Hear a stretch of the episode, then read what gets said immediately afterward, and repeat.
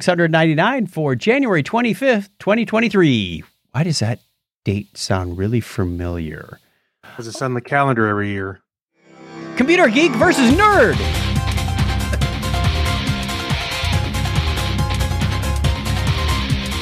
Oh, let's not start that argument again. Computer No. geek versus nerd. Yeah. That's as old as Batman versus Superman or Captain Kirk versus Picard. Right? Doesn't work that way. Hey, welcome to Technorama, the show that takes a lighthearted look at tech, science, sci-fi, and all things needle nose pliers. Whoa. Sure, why not? Have you been building stuff again? I have. And ripping things out and b- rebuilding them. Yes. Hey, wait a minute. Look what I got right here. We went over that last week. Look, look what I, found. I He says, "Look what I found." He says, yeah. That's right. I got my own right here within arm's length. "Wasn't that the name of your podcast? Look what I found." Yeah, that's what I called it. Okay. Yep, it's amazing what's within arm's reach. You never know. I named it that because I made it, it, it made it sound like, uh, you know, I was always like, uh, squirrel. That's, no, that's a good one. Look what I It- found. It, could be just about anything. It Could just be something you found on the internet. It could be something you found around the house. Anyway, uh, my name is Chuck Tomasi from sunny Phoenix, Arizona, and we are here to share with you some news, some insights, some opinions, some fun stories, and maybe even a provocative thought or two. We're just here to nerd out on a few Maybe. stories we found over the week, and we do this every week. Normally Sunday nights at what's our new time? 7 p.m. Eastern? No, 8 p.m. No, I'll say eight. Yeah. 8 doing eight. p.m. Eastern. We backed it up an hour and a half, maybe make it a little easier for some of our people on the West Coast or whatever. Um, who knows? Sorry if we disrupted somebody in the middle of India and goes, no, I can't get up at three now. I know. But Three in the uh, we changed a long-standing tradition as we come up on our 18-year anniversary. Joining me right over there is Craig Stepp. How are you, Hey. Craig? Oh, wait. Wrong. Hey. How did that reverse? I, I don't know how that works. I don't know. Hey. Hey, I'm in a box. Oh, I can't get out. Imagine Yeah. yourself on the screen, just like you Mhm. see here, right? Mhm. Yeah. Do you know your right from your left in real person? Well, I'm like, You have to you have to imagine the two boxes. We are inside of the screen. that's right. Okay. So you are right Mhm. there. That's right. That's all you got to do. Stop looking at the screen and just put yourself in that world. That's all you got to do. Yeah, that, that made it much easier. Every week, every week. All right. Let's uh let hey. yes. I do want to, before we get in the feedback, Mhm. um, I do want to talk about one thing. I did try. It was that I know we were talking about licorice, right? And, Oh, the stuff that uh Sweet Steve sent us, the salted licorice? Yes. yeah. Did you try that? I did. I finished it. Yeah, I'm- I it's actually really good in bit. tea too. I I enjoyed that. in tea. Yeah, I took like just a, a little pinch, like the size of a pea, and and put it into tea, and it dissolved. It's not a Really? strong anise flavor. No. No, actually, to be honest with you, I th- when I ate when I bit into it, uh, actually when I, I pulled a little bit apart, I was like, wow, it's it's more like um, almost like a caramel kind of Like store bought taffy kind of thing. Yeah. yeah. And I was like, wow, it tastes a, a little bit of darkness, like the licorice, a little bit, Mhm. A little bit, but it also tasted more like salted caramel too. And I looked on the website and I was trying. Google wouldn't translate it. I don't know how it did. It didn't pick up that it was Swedish, but I so I had to do a uh, little fakery to get the translation to work. And I was trying to figure out because the wrapper's in Swedish, I assume. The website I had in English, and I was like, "Oh crap!" There's like they have different flavors. So I was trying to figure out exactly which woman this was, and kind of, you know, see what it says. Is it says it is. Anyway, I think I figured it out, and it's it's car- They have caramel and some other flavors too, but uh, anyway, I like it. I really- Best used if applied directly in sunlight to seal your roof leaks. yeah, or used to make an impression of a key to make a copy. Be sure to press both sides yeah, of the medallion or burn your hand. I know you could use this to make a copy of the staff of Ra. That's exactly where I was going with that. Yeah, Just got to make right. sure you get both sides because, you know, that's right. the Germans only had the one side. That's right. They're digging in the wrong place. Let's get on with the show, shall we? Somewhere in here I have oh a gosh. feedback. Let's do it. Uh, let's see. Feedback. There it is.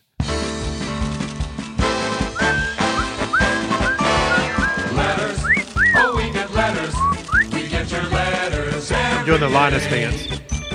Mailman, mailman, mail today. Reach right in and pull one out. Those letters. I love those letters. Now do the Snoopy. Let's find out what you got to say. Oh boy! Mailman. You got to get the, you know, you got to get the feet going. I gotta get. I gotta get up and do it. I'm, I am doing the beat, but below the desk. I'm not wearing pants, so I'm not going. To, Careful. this podcast may or may not include pants. that's right. All right. Our question of the week last week was what's a hobby that you'll never quite understand? Uh, oh, by the way, Mike Robinson joined in. He says, Howdies. So, Hey there. Hey, Mike. yippee. Okay. Our question of the week. What, what, uh, did we, we covered yours, right? We, we, we both talked about this last week. Things we won't quite, we'll never understand. Oh, there's plenty of stuff we'll never understand. So, what's a hobby that you'll never understand? Right? Mike so, Wills, Mike Will says, exercising. Yeah. Weber Baker says golf. I like golf. It's one of those things that you don't understand until you do it. Yeah. You know what? I'm not gonna say I'm an avid player because I never. I've only been out a few times, but the few times I went out, I enjoyed myself. Actually, I enjoyed the um, what's the uh Top Golf. That's a lot really of fun. Golf, Yeah. And, and that is a lot of fun. the last time I went, which was uh was it last summer? Summer before? I forgot. It was with my son-in-law Grantis, and we went to Top Golf because someone invited us, and someone else was paying, which is always the best price.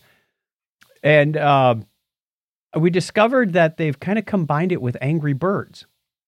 So the, if you look at the monitor, there's a castle, Uh-huh. you know, made of bricks, and there's the pigs and whatnot. And when you tee off, you sort of have to imagine. You look at the monitor and go, okay, the castle is out there by the, you know, between the red holes and his back.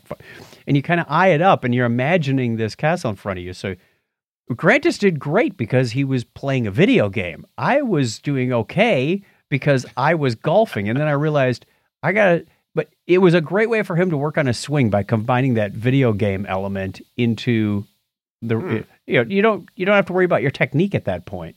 It's just, hey, if I can hit the ball in this general area, I'll get it Yeah. through the window of the castle and knock down the most bricks. And it was fun. It was fun. Anyway, Well, I forget when um, Kim and I went. For some reason, uh, I think we were at the beach, and she was thought, "Oh, let's give it a shot." We enjoyed it a lot, so we ended up we've gone several times after that. But yeah, it was th- certainly enjoyed it. I'm not. I did okay. I was able to put the ball close to where I wanted. Did you get it in any of those oversized giant holes? I went to the back one all the way. You know, I- Okay, so I you were trying to crush it like most men do. yeah, testosterone was uh, oozing that day. No, I, I tried to get it in the back. Well, I actually tried to get each one, and then the back was always a challenge because you had to really get it out there. Yep. But anyway, All all right. right. Mike also So- says bronies. I will agree with that one. I don't understand it. I'm not. We're not saying anything, you know, good or bad about this. I was just. It doesn't. Um, the other one that I don't quite get is hunting, like deer hunting, elk hunting, moose hunting. Oh. What I, I don't get it. I know my. I my was gonna say cousins- Wisconsin. There should be plenty of people that. Do oh, that. there are. There are lots of people. But if somebody said, "Hey, you want to go out deer hunting with us?" like, no, not really. Uh, Yeah, my my Well, my cousin, on the other hand, she is like dyed in the wool deer hunter. Every every fall, she's got a picture of something. well, that goes to show what you know about deer because there is no wool. Maybe that's why I'm not a good hunter. I've been hunting the wrong sheep. well, I living here in South Carolina. Of course, I'm surrounded by it. I know lots of people that go, but I again, it's not something for me either. Um, but you know, I don't disparage anybody for going. I've I've eaten the fruits of their labor, so Yeah, I'll be happy to eat your venison sausage anytime. yeah, yeah, that's right. I've All right. done Kyle says. Craig Stepp here. That's he doesn't Uh, quite understand. Craig- no. Oh, uh, I saw just a throw this out here. Uh, I asked Kyle where he gave us some feedback because I thought it was somewhere else. Oh, uh, but okay. It turns out it was here. So Gotcha. I asked. I had asked him, and he said, "Oh, here." So okay, I thought he didn't understand you here. no, that's all right. So he said, uh, "Podcasting." Just kidding. The hobbies I can't grok are the traditional blank. It doesn't really matter what activity it is, but describing anything that is traditional is just elitist and virtue, uh, just an elitist virtue signaling, uh, in my um, opinion. For example, mo- uh, machi Mochi. is a Japanese. yeah. Is that right? Mochi. Mochi is a Japanese dessert that is made to celebrate the new year. Modern and commercially produced mochi is made by pounding a special type of rice into a ball in a machine that is just a fancy rice cooker. Uh, traditional mochi is. What do you give me the whole recipe? First, cook it in a light sherry sauce. Hey, wait a minute. I think he. It seems like he understands it pretty well. He gave us a whole description of it. Well, then he compares it to commercial mochi a little later. Oh, I Okay. see. I see. Yeah, commercial mochi is also is always a soft, consistent product. Traditional mochi is usually uh, is usually should have uh, splinters from where the guy was swinging the mallet, misses the rice ball and chips his mallet. Wow. Definitely should not have blood from when he misses the ball. No. And it's the other guy saying, "What?" Okay. Lone Guy's Nice says soapbox derby racing. It's a gravity race. Eliminate as much friction and drag as possible, and everybody ties. I don't get it. And Steve Lennon replied Soapbox back, derby? Yes, when you reach a certain level, then there is not so much to do. You can't bend the laws of physics. Uh, Steve London also said he's a dedicated hobbyist himself and spends way too much time and money. If you ask my wife, yes, I would. My wife would probably agree with that uh, on my side. Uh, so I understand hobbying and the thrill about it. There has to be some logical and underlying explanation as to why we have hobbies. But some people that collect dolls that are lifelike and life-size infants, that is a hobby. I creeps him out. I, you know what? I have some family that that buys these little dolls, and they even the ones that have like the they try they say realistic eyes, but they have those little eye, eyes that kind of you know when they tilt their head back, they blink kind of thing. Things are weird. Anyway, people that collect dolls, uh, I say what uh, was a it was at a hobby fair some years ago. There were two old ladies that were collecting and or played with the dolls. They treated them like individuals and tended to them as they were real infants. To me, it was a no, total enigma, enigma, enigma, and super scary. Hmm. Oh, what's what's the other one where um furries and and like puppy play when people will dress up a, a- as an animal. Furries. Well, furries is one, but there's another one that, that's specifically about. Um, there's one called puppy play that I saw on TV where like this dude dressed up as a puppy, you know, complete with the paws, so he didn't have opposable thumbs or anything, and his wife would be the master, and he had to act like a puppy around her. Where did I see that? I think I saw the same thing. Yeah, yeah. I don't understand it. No, it just it, I, I thought it was a little creepy as well. You know what else creeps me out? And uh, I saw it at the um, in Vegas at the uh, uh, Cirque du Soleil. Yeah. It's the guy. It's the adult man in a diaper, acting like a child. Yes, in uh, that was not Ugh. that was was it Ka, or was it? There, there's several Cirque du Soleil shows. It wasn't Ka. It was um No. Um. not the water one. Um, I know what you're talking about. Oh my gosh, I cannot stand that. Not it, the wasn't. crap out of me. There was another one. O O two. Um, it's something like that. Yeah. uh, Donna will remember it. Yeah, we saw the same thing. That was that was just a full grown guy acting like a baby in a giant diaper. Yeah. the, the show itself was good. Don't get us wrong. yeah. I, when I he really came did. out, I was like, I uh, I couldn't look. It was O. Um. That's yeah, I it was like, oh my gosh, it was just bugging the crap out of me. E- enough. To, I wanted to get up, but I didn't. I wanted to see the rest of the show. All right, let's move on. I think that was it for the uh, Yeah, the, yeah. the feedback. We also got a text message. I think this is our very first official text message, Yeah. and it says, Testing. What type of pasta would make the best wearable clothing? There's a pun in there somewhere. I'm searching for it. Bow tie pasta. Boom. That's it. it's hanging right, Right. in front of me. uh, I was going to say tuxedo, but yeah, we, you're right. We had that when I was out in Vegas last week for the keynote. We we broke for lunch real quick and we you know, went through the buffet line and scooped them into our little cardboard boxes. And I told everybody in line with me, I said, "Try the bow tie pasta. It's really good." The bow tie. I might be biased, but this is the best bow tie pasta I've had. Right. Uh, we also got a YouTube comment, which I thought was interesting. Uh, without context, without 100% context, uh, G12 Entertainment commented, Now everyone look up. Keep looking up. Wow. Camera stays on the host, looking amazed at what he's seeing. Well done. Head shake and forehead slap. So this is the Star Trek Experience video we did about 10 years ago. ten? No, that was uh, 2008. That's coming up No, on we- uh, 15 years ago, Craig. I don't know what uh why it said uh YouTube said it was posted ten years ago, but Maybe you uploaded um, it much We, we later. moved it. I think we moved it. Yeah. was we charted our channel.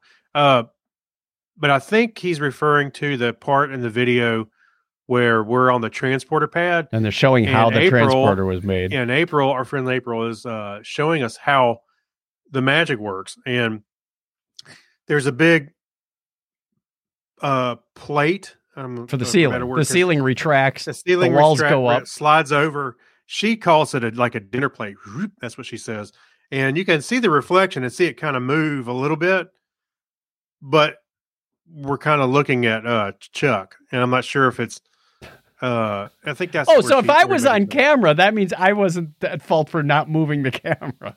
Oh, good. No, it was either it was either myself or Kyle. I think was was helping video some of that. Might have been Donna. too. So he may be. I can't remember um who was doing what, but yeah. Anyway, that's what it was. All right. That takes us to the end of the feedback. Thank you, everybody. We're going to ask you another question at the end of the show. Get ready. Get ready. we are. You got a question in there? Yeah, I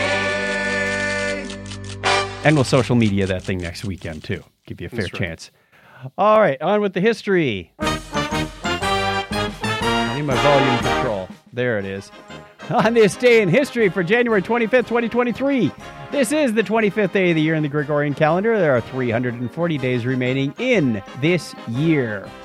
It was on this date in 1880. Oh, this is the part of the show where we massacre a bunch of names. So pardon us if we offend anyone in, in their language of choice. Uh, but some of them we've got, like this one. It was on this date in 1881 that Thomas Edison and Alexander Graham Bell formed the Oriental Telephone Company. Why? What's wrong with that one? No, keep going. We have more. Okay. Yeah. It was also on this date in 1915 that Alexander Graham Bell inaugurated U.S. transcontinental telephone service, speaking from New York to Thomas Watson in San Francisco. Watson, come here. I need you. Uh, Hey, dude, I'm across the country. That's right. that line never. Alex is going. That never gets old. I love Right. that joke. Right. January 25th, 1924 was when the 1924 Winter Olympics opened in Chamonix in the French Alps, inaugurated the Winter Olympic Games. Wow, they are 99 years old ish. Wow. And on January 25th, 1937, the guided light debuted on, 19, or on NBC, excuse me, radio from Chicago. In 1952, it moved to CBS television, where it remained until September 18th, 2009. My mom used to watch The Guiding Light all the time. I remember that as being one of the prominent. That, The Young and the Restless, Search I for of a- Tomorrow. those were the soaps I- of the 70s. I was I was more of a uh, all my children kind of guy. That too. Yeah. Susan Lucci was a looker in her day, wasn't she? hmm Anyway, that same date in 1947, Thomas Goldsmith Jr. filed a patent for the cathode ray tube amusement device. That just sounded wrong in so many ways, but nope, it was the first ever electronic game. 1947, ladies and gentlemen. Wow. And on January 25th, 1961, in Washington, D.C., U.S. President John F. Kennedy delivered the first live presidential television news conference. Uh, we uh, are having a uh, technical difficulties here.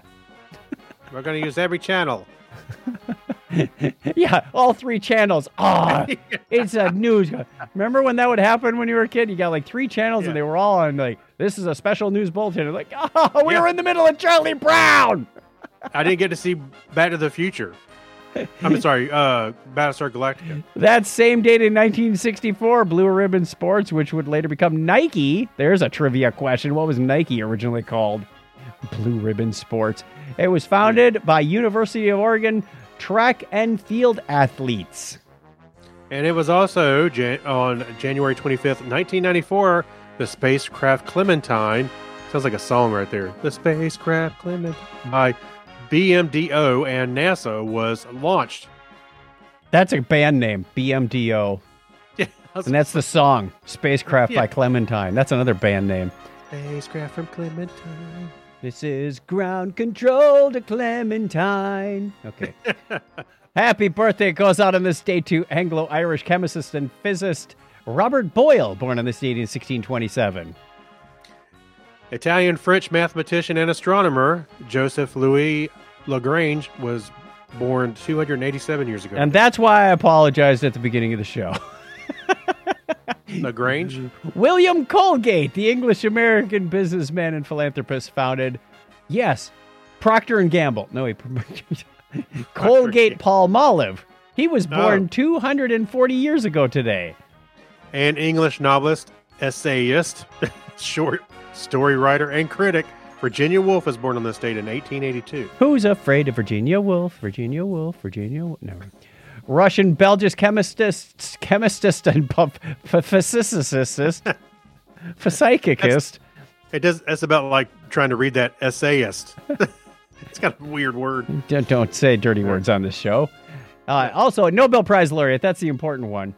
Uh, Ilya Prigogine, Prigogine was born 106 years ago today. It's Russian, so. I get a pass. Yeah. American physicist and academic Samuel T. Cohen was born on this date in 1921. American computer scientist and author Molly Holzschlag is 60 today. And last but not least, President of the Ukraine and actor Volodymyr Zelensky was born on this date in 1978. Hey, you know who he's got the same birthday as you? He, he sure does. He's just a little younger.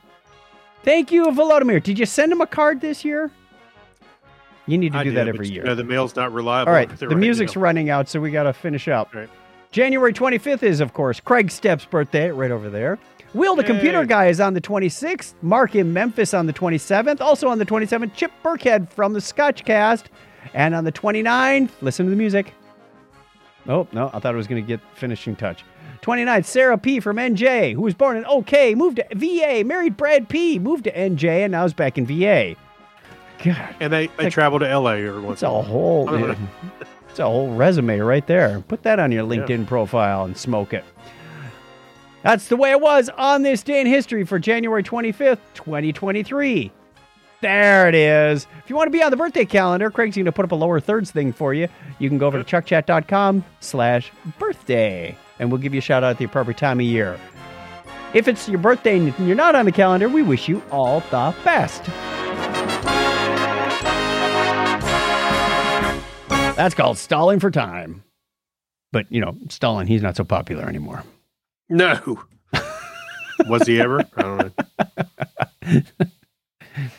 Ah, Sleepless in Munich. Oh, Fritz is online. Hey, Fritz. Nice to see you live. Sorry you're having problems sleeping. This show will put you to sleep. Yeah, give it a minute. On with the news. Oh, great news, everyone! Uh, this is this is great news. Boston Dynamics, who makes you know the robot dogs and many other robots that do dog or human like things, has uh, taught their Atlas robot, that's the white humanoid one, to grab and retrieve your heavy tools and even toss them around. There's a video of him going around. Uh, even does like parkour. It's crazy. It's kind of like a mock construction site, you know, with yeah. some scaffolding. And and the Yeah. guy's up on top going bam, bam, bam. Oh darn! I forgot my tools. Pulls up a little remote, and the robot down, you know, a couple levels down, comes to life and starts hopping around, puts a board down so you can cross this gap. It's really fairly impressive. If you didn't know any better, you'd think, you know, somebody was doing, you know, wearing a suit off off camera, making it looks the ro- like it. robot move. Yeah, it's very lifelike. I mean, the the way that the he jumps and the knees take up the cushion is very Well- humanoid. What was very interesting was how coordinated he was when he jumped and threw the tools, and they kind of landed in the right spot. And then when he does that little barrel jump or whatever you want to call 540. that, uh, the somersault, huh? 540. Yeah, that yeah, five forty it was amazing. Well, that and the subtleties because he's got a he's got to jump up, yet the gap between where he is and where he's going to closes. So he's literally got to duck as he goes into his tuck. It's like a tuck jump to get to the next Oh, yeah. level. Like, Right. whoa, you don't get that right. You're smashing your cameras on the next level up. Yeah, smash. yeah, I wonder how much debugging they had to do to get this video right. Like, boom, Well- smash. Ah, back to the drawing Yeah. board. Hey, who's also responsible for the ducking subroutine? right. I'm I'm I'm also curious uh how much that battery will actually last in that thing. You know, what kind of what kind of size battery they have in there is what I'm thinking of. Eight billion milliamp hours. Yeah. They took a bunch of f- cell phones and uh broke the batteries. No, I mean it just it seems it doesn't seem overly big, so I can't imagine it would last too terribly long, but We also have an article moving right along from Universe right. Today, which is a site by one of our good friends, friends of the show, Fraser Cain. Although this article is by Evan Go or Goff. I'm not sure which way to say that because I've only seen it in writing. So apologies for that, Evan.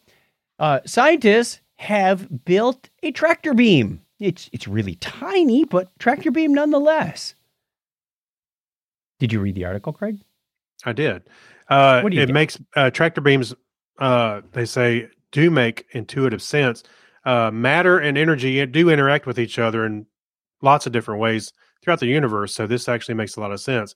Magnetism and gravity are both natural forces that can draw objects together. Um, but they said, you know, engineering an actual tractor beam is something totally different. So a tractor beam is a device that can move an object from uh, from a distance closer. The idea comes from a 1931 sci-fi uh, story called "Space Hounds of IPC," which I'm dying to go look up. To be honest with you, I, I like the Um, quote from this. There is such a thing as a ray screen, you killjoy. Uh, This this has got like lots of 20s and 30s lingo. oh yeah, the quote, yeah, And there is also a lifting or tractor rays. Two things I've been trying to dope out. Yeah. And that I wish people would talk like this again sometime. It'd be fun. they And that use the accent. Yeah. Okay. There is such a thing as a ray screen, you killjoy, and there's also lifting or tractor rays. Two things I've been trying to dope out and that you've been trying to give me the Bronx cheer on. The Titanians have had a tractor ray for ages. He sent me the complete dope on it. And the Jovians, well, they got 'em both. Well, you have 'em the we'll have 'em in 3 days. And you ought to be fairly simple to dope out and the opposite of a tractor too, a pusher or a presser beam. Wow. That's just hard to do. I'm sorry. Yeah. Well, they did say that uh, that these were very small uh, tractor beams, microscopic, and they're actually called uh, optical tweezers, which I thought was I thought was a funny name. But they made a larger Uh, version of this. It, it, it- it's pretty cool because there's a video, another Yeah. second video in here that uh, they like turn on a light and this piece of plastic moves. It reminds me of those light bulbs that have like the black and white little spinny thing inside it. And when you Yeah. turn on the light, it spins one way because you know they, it, that one's Heat. operating on heat. This is actually working on like the laser beam is pushing this thing, and you can see a physical reaction. Granted, it's on a specific material, but uh, hey, as long as we built all of our spaceships out of graphene silicon oxide, we're good. Yeah. All right. So neat. We're on our we are we are on our way to the Star Trek and Star Wars land. Yay. Turn on the grappling hook. Oh wait, that comes before the tractor beam. Right. I, I thought a tractor beam was, you know, invented by John Deere or something, but Not a tractor. yes, that's how it's spelled. I know. I'm not. I said not a tractor. IHK, so they make them. All right. One other thing we've got in the space news is Nicole Mann. She is Yes. the first Native American in space and did a spacewalk along with uh what was her name? Um um yeah. Japan Wakata? Koichi Koichi Wakata. Yes, who also was part of the crew that like built the space uh, in the space shuttle era. She built the space station, so yeah, she knows her stuff, her way around. So pretty darn cool. We've got you know some representation. They'll they'll be up there for another month or so, and then coming Yeah. back, and I'm sure we'll see her on all the talk show circuits. Now, Mann's got some chops because she's uh she's also a US U.S. Marine colonel Yes. and test pilot. Uh, and she flew last fall. I think is what they said. She rocketed in orbit last fall. Yep. She is a member of the. Um, I'm gonna say this. Uh, Whala Whala Whalaki Whalaki. There you go. I guess that's right. Of the Round Valley Indian tribes in North Car- Northern California. Excuse me if I didn't get that right. Um, she said that that they'll- or they said that the, she should be coming back in about a month or so. She's going to be up there. For a little bit. Yay! That's cool. Yeah. All right, one more about space. We should just call this the space news section now because it seems like that's all. Space. Well, I like space. Don't you like space, right? Yes, I like space news. There are, there are other wonderful podcasts out there that will go into it much deeper, Deeper. with much more expertise uh, background. We're we're the fanciful arm, Yeah. armchair astronaut. And they also know what they're talking about. But uh, we have an article from Reddit that Buzz Aldrin, who is still alive, he's 93 years old as of January, what was it, 23rd, 21st? It was it was Yeah. fairly recently. Mhm. And uh, on his 93rd birthday, he married his longtime love. And if you look at his Twitter pictures, she looks like she's half his age. Well, when you're 93, half his age is what, 48 or something? hey, I got news for you. Everybody's half his age. Even when, you're pretty old when you're half Buzz Aldrin's age. yeah. That's nice that he can, he, you know, he, he found his love, got married, and he's got two weeks to live. I'm just kidding. Actually, you know what? What's sad is uh, I'm almost half his age. That's right. See, I told you, you're pretty old if you're half a, half the age of Buzz Aldrin. right. Listen, Sonny, I was walking on the moon when you were still sucking your mama's teat. Oh, God. wow. Wow. Okay. Hey, it was right. You know, if if you had been there a year earlier, you would have been a gleam in your daddy's eye. No, don't even start. Okay. Move along. I was flying test planes. yeah. Oh, quick shout out to the chat room. We are doing this show normally Sundays at 8 p.m. Eastern, as I mentioned. So, new time. We'll update that in the show notes. You can watch us on YouTube or Facebook Live. We'd love to have you there. Join in. We got Fritz and we got Mike and we got Chris. Hey, everybody's hanging out with us, making comments in the whether it's Facebook. Well, it looks like they're all Facebook comments tonight, but you go. YouTube as well. Mike, earlier, Mike said he couldn't understand crystal meditation. I thought that was the name of a band. No, that's Crystal Method. No, that's the drug. Crystal Blue Persuasion. That's a song. I can't right. figure it out. Um, what what else did we have? Shout out. We gave our shout out to the chat. We'd love to see you there. Oh, Sunday nights at Thank 8 you, p.m. StreamYard. Live viewer comments showing up on StreamYard. This is an example. Click on the comments to show it on the screen.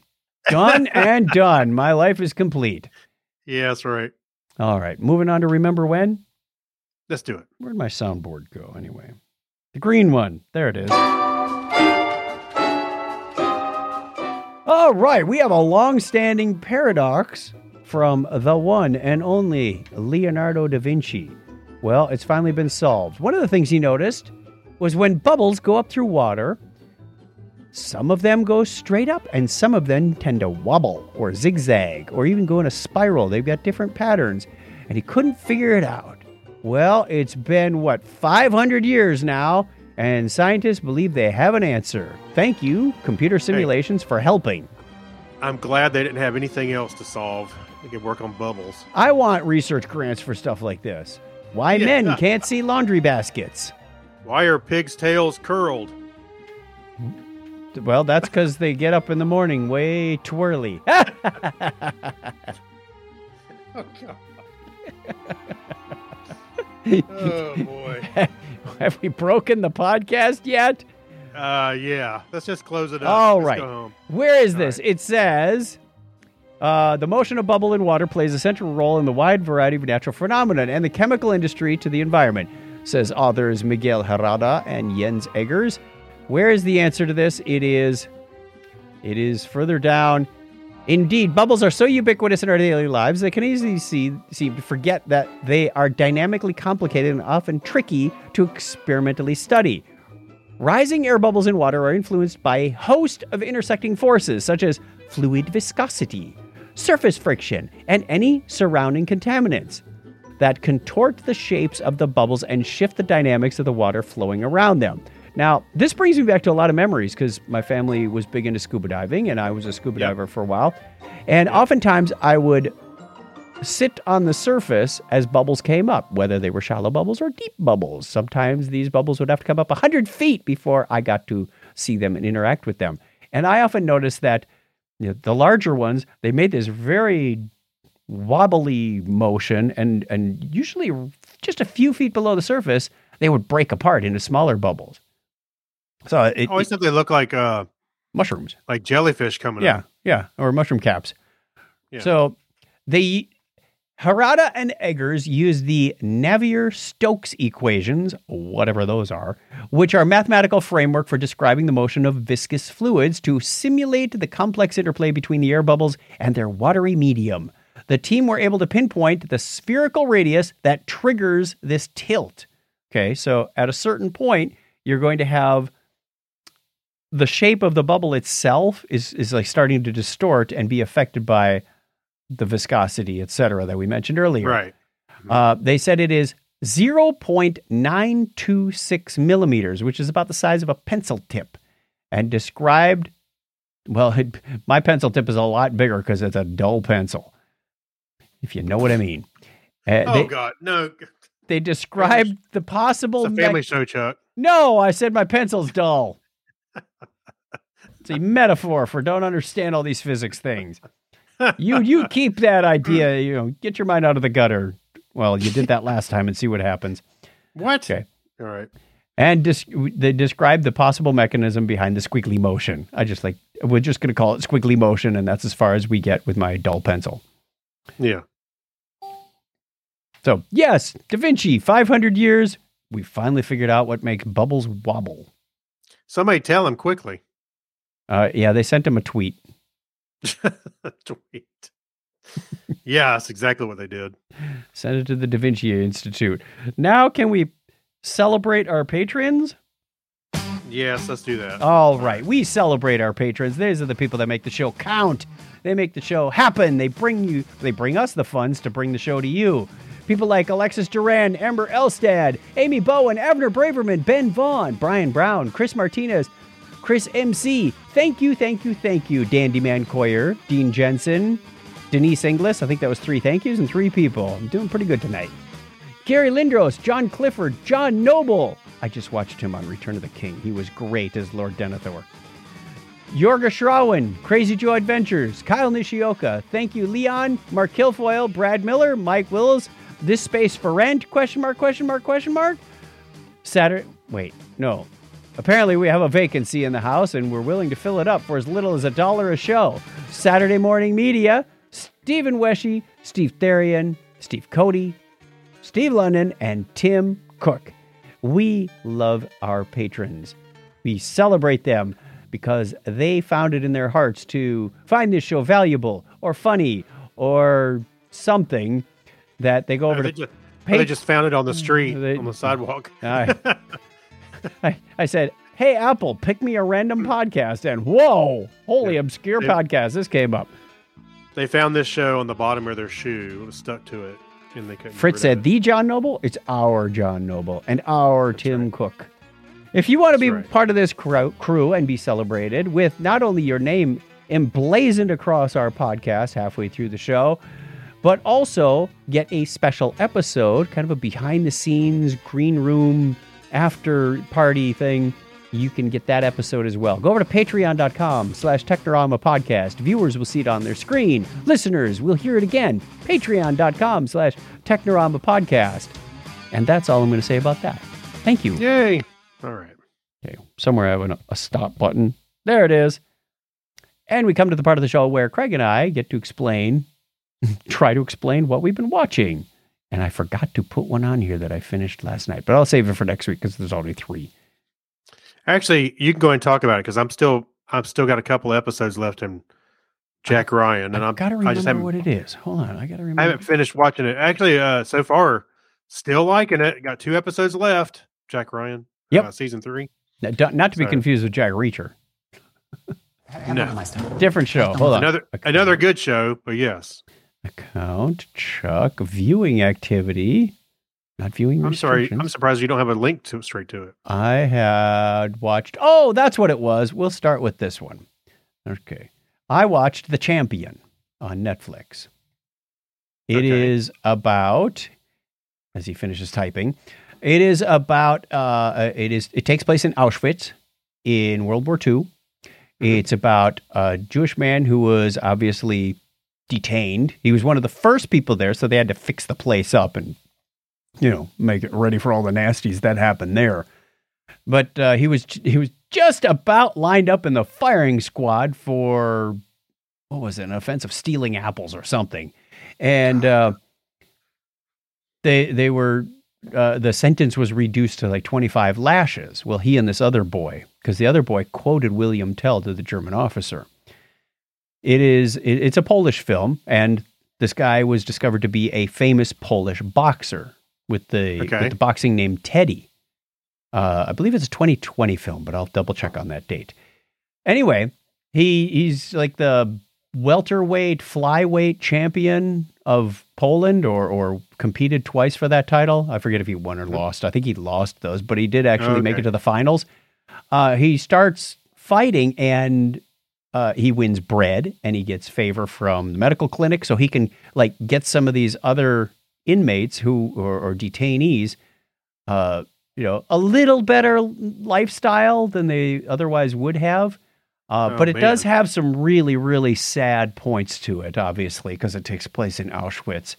Uh, but a fairly happy ending, at least for him. So it's uh, very Wow. very yeah it's one of those where you know those who do not remember the past kind of thing like you know it You know what's amazing to me is the sacrifices people have had to make, and Yeah. And then you look at, you know, my my charmed life, and I'm like, I would hope I had the courage to do something like that. Like, like he's talking about, like you're talking about the he, champion. yeah he really didn't he did he really didn't you know you, you can't stand up while somebody's yelling in your face and could shoot you at any time you can't really talk back so he Right. was he, he he he had a friend who was like the captain of the inmates who said hey i know this guy he could entertain you talking to you know the commandant and and his lieutenants in the prison camp Right. He was saying why don't you let him fight? And they go hey no no skin off our back. If he loses he dies. If if he wins well we get some entertainment. And then they started Still placing dies. bets. Uh, Yeah. but yeah it uh the champion on netflix. Other one i watched was a uh christopher nolan film. No christopher who who played batman? Christopher What? who, who's the guy who played batman anyway Which one? Which one? The- talking about- oh, Christian Bale. christian bale that's it christian bale Oh. was in a movie uh I was like, christian bale was about? in a movie like called the, people. It's called right, Adam yeah. West? Played? no, yeah, it was Adam West. The the Pale Blue Eye on Netflix. Uh, it's it's a it's a story. It's not based on an Edgar Allan Poe, but Edgar Allan Poe was in this, and uh, it's about this detective back in the early days. Of, I think it was like when West Point was new. You know, so it's Right. really olden timey thing. Back when uh, actually Edgar Allan Poe was a cadet at West Point in this story. I don't know if it was in real life or not, but it, it lent itself well. And uh, Christian Bale's character is sent to investigate the death of one of the cadets. Hey, we found this guy hung. He looks like he hung himself. And then another cadet says, I found him. His feet were touching the ground. How did he hang himself? There are all these questions around how he died and why he died. And then another one dies. Like, ooh, this is getting weird. Maybe it's these satanic cultists, et cetera, et cetera, because they cut out his heart. Well, his heart was there when I found him, but then when he went to the morgue, it was gone. Uh, and they, they they lead you down this trail, and for the longest time in the movie, you're like, we're getting clues, but I'm not putting this together at all. And then, of course, Christian Bale finally puts it together. But then there's an excellent twist at the end. So I'm not going to ruin Ah. it for you. It's a really good story. I liked The Pale Blue Eye. That was really good. All right, Um, because that's on my list to see. That's Yep. It, it kept coming up, kept coming up. It was like recommended, recommended. Like, all right, I'm going to All right, watch fine, it. stupid. It just, it took a while to get going.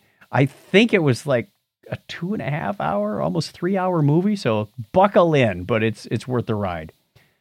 Uh, I also started watching a new series called Chef's Table Pizza. I'm not normally into these. It's like a little documentary where they go around and say, "Hey, let's talk to." The, you know, they they do a uh, like a 45, 48 minute segment just on one chef and how he established himself in the pizza industry and how they're made. Uh, the first episode was on um, uh, what's it? I can't remember the guy's name right now, but it, they said, "Hey, if you're looking for," when somebody told me that the best pizza in the world was in Phoenix, I wouldn't have believed him. And then then I went there and tried the pizza, and it was really really good. Apparently, this guy like reinvented pizza somehow by using locally sourced ingredients. He said, "Why are we buying this asparagus from France when we can grow asparagus that's perfectly fine right here in Gila Bend or you know wherever it is just down the road?" Yeah, in the in the the nice luscious green fields in in Phoenix. He well, there with irrigation, you get some pretty good stuff. Yeah, So Yep. he's he's put together. I looked. There's two two places in Phoenix that have this. We looked over the menu. There were a couple that intrigued us.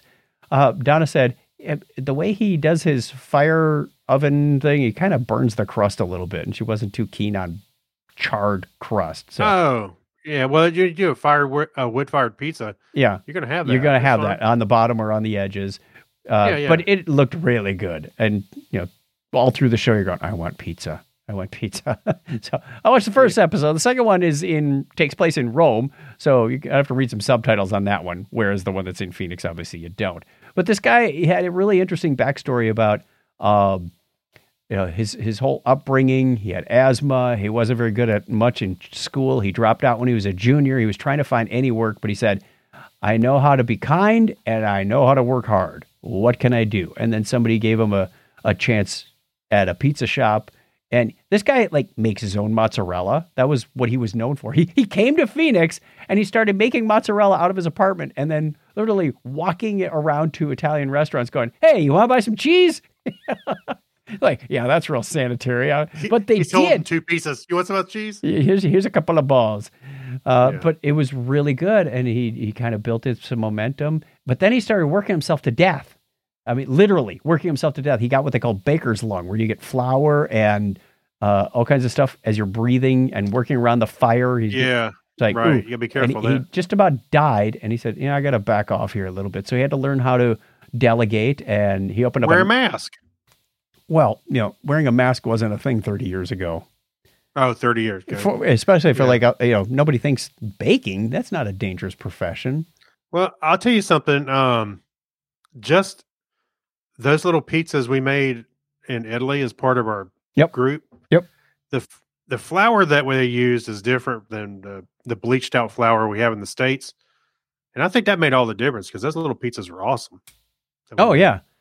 Well, that that was the other thing. He said, "Why, why are we buying this expensive flour from Italy?" Actually, he discovered that a lot of the the flour that goes to Italy is grown in Arizona. Like, "This- Oh, really? Yeah. He's like, "Wow, we should be able to get this like cheap." Yeah.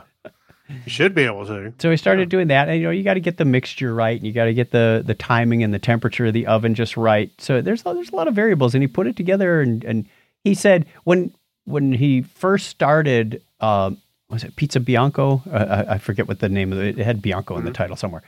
Um, when he first opened his store, people would line up at 10 a.m.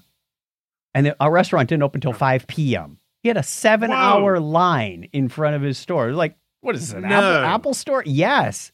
Wow. He said that's when you Yeah. know you got something hot. "Oh, I thought you were selling the iPhone here. I'm sorry." All right, who put that Oh. sticker on my window again? Yeah, that's pretty cool though. I'll have to check yeah. that out. So episode one is worth it. I'm hooked. I'm going to watch the the rest of the series all about pizza. Maybe we'll learn a thing or two. The last one I saw was also a Netflix show. It's called The Volcano Rescue from Whakaari. So in New Zealand, there is an island, a volcanic island called Whakaari. Also in hmm. English, it's the White Island. Good name Okay. and uh, it is an active volcano. So you know, you look out and it's you know, whatever it is, 26 kilometers offshore, and you see this little plume of smoke. And they take tourists out there by boat. It's a 90 minute boat ride or uh, about a 20 minute helicopter ride. Well, the, on this particular day, I think it was 2019, the or 2020, they took the boat loads of tourists out there, and as they were walking around, the volcano blew, and it was it was not a lava volcano where you can go, oh, here comes the lava, let's get out of the way. It was a pyroclastic flow with you know 800 degree steaming temperatures, and people survived. That's the crazy part Wow. they were messed up, but they survived. So they're interviewing like the survivors and what happened next, uh, and and how did they get rescued and how did they survive? Not everybody survived, of course. I think um, what was it? There, were- I think the grand total was 21 people died, 13 or 14 were immediate on the island, most of which were never found again. Um, Right.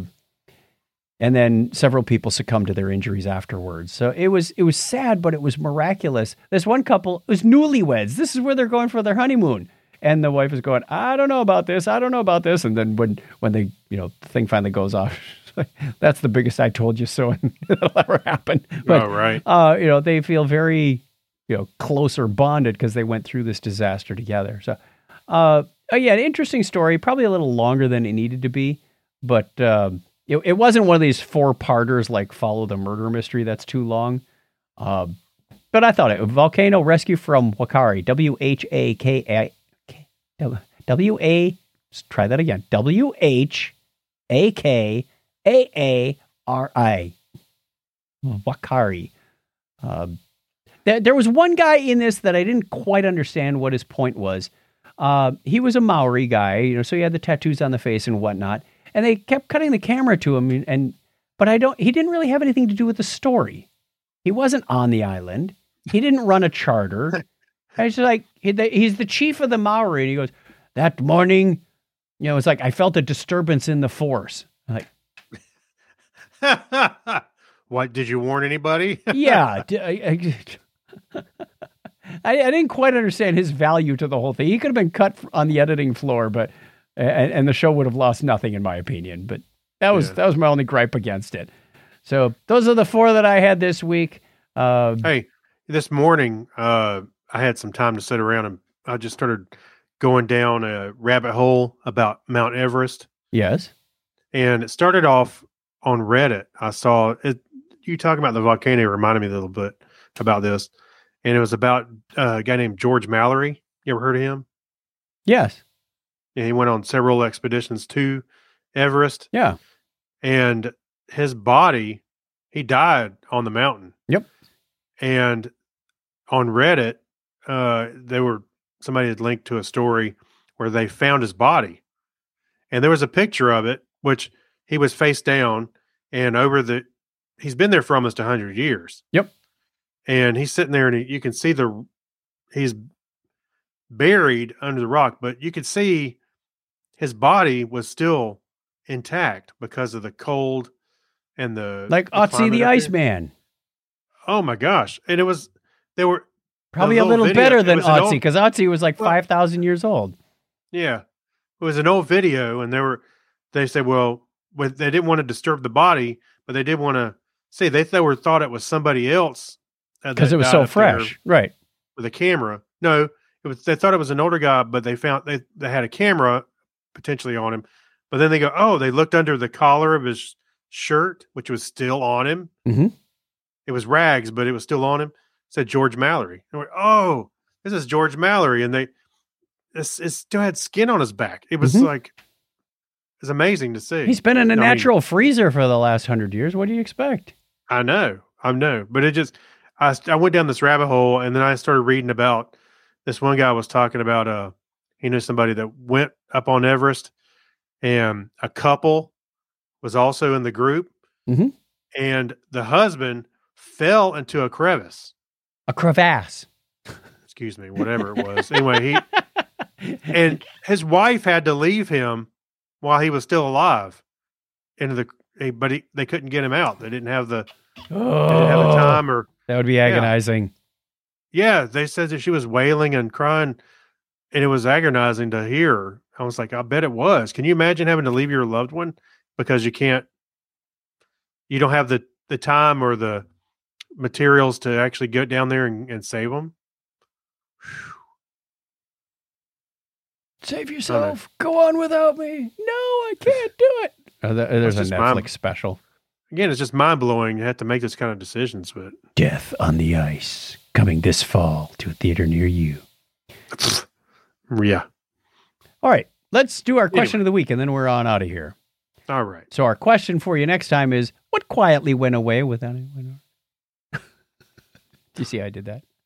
I see what you did there. What quietly went away without anyone noticing? Ugh. Pogs.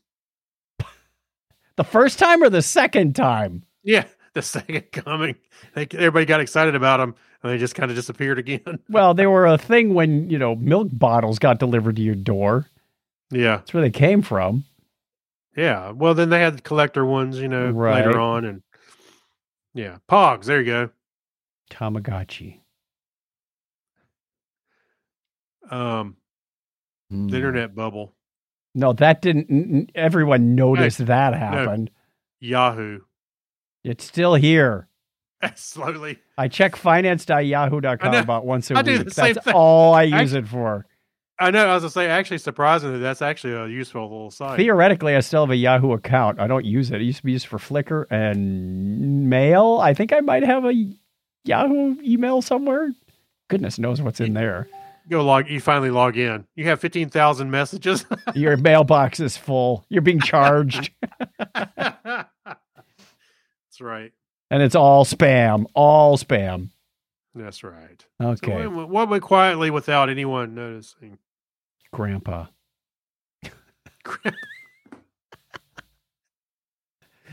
I want to die Uh. like I want to die like Grandpa, quietly in my sleep. Not not Common like the cur- not like the people courtesy. screaming in the back seat. Yeah, I'm gonna sound like an old man now. Common courtesy. Yeah, com- common What? sense, Common sense. Yeah, it's better. respect. All right, that brings us to the end of the show. I think we're done with that. Let's hang our My hat. youth. That, that that went away without anyone noticing. hey, hey, what happened? My good looks.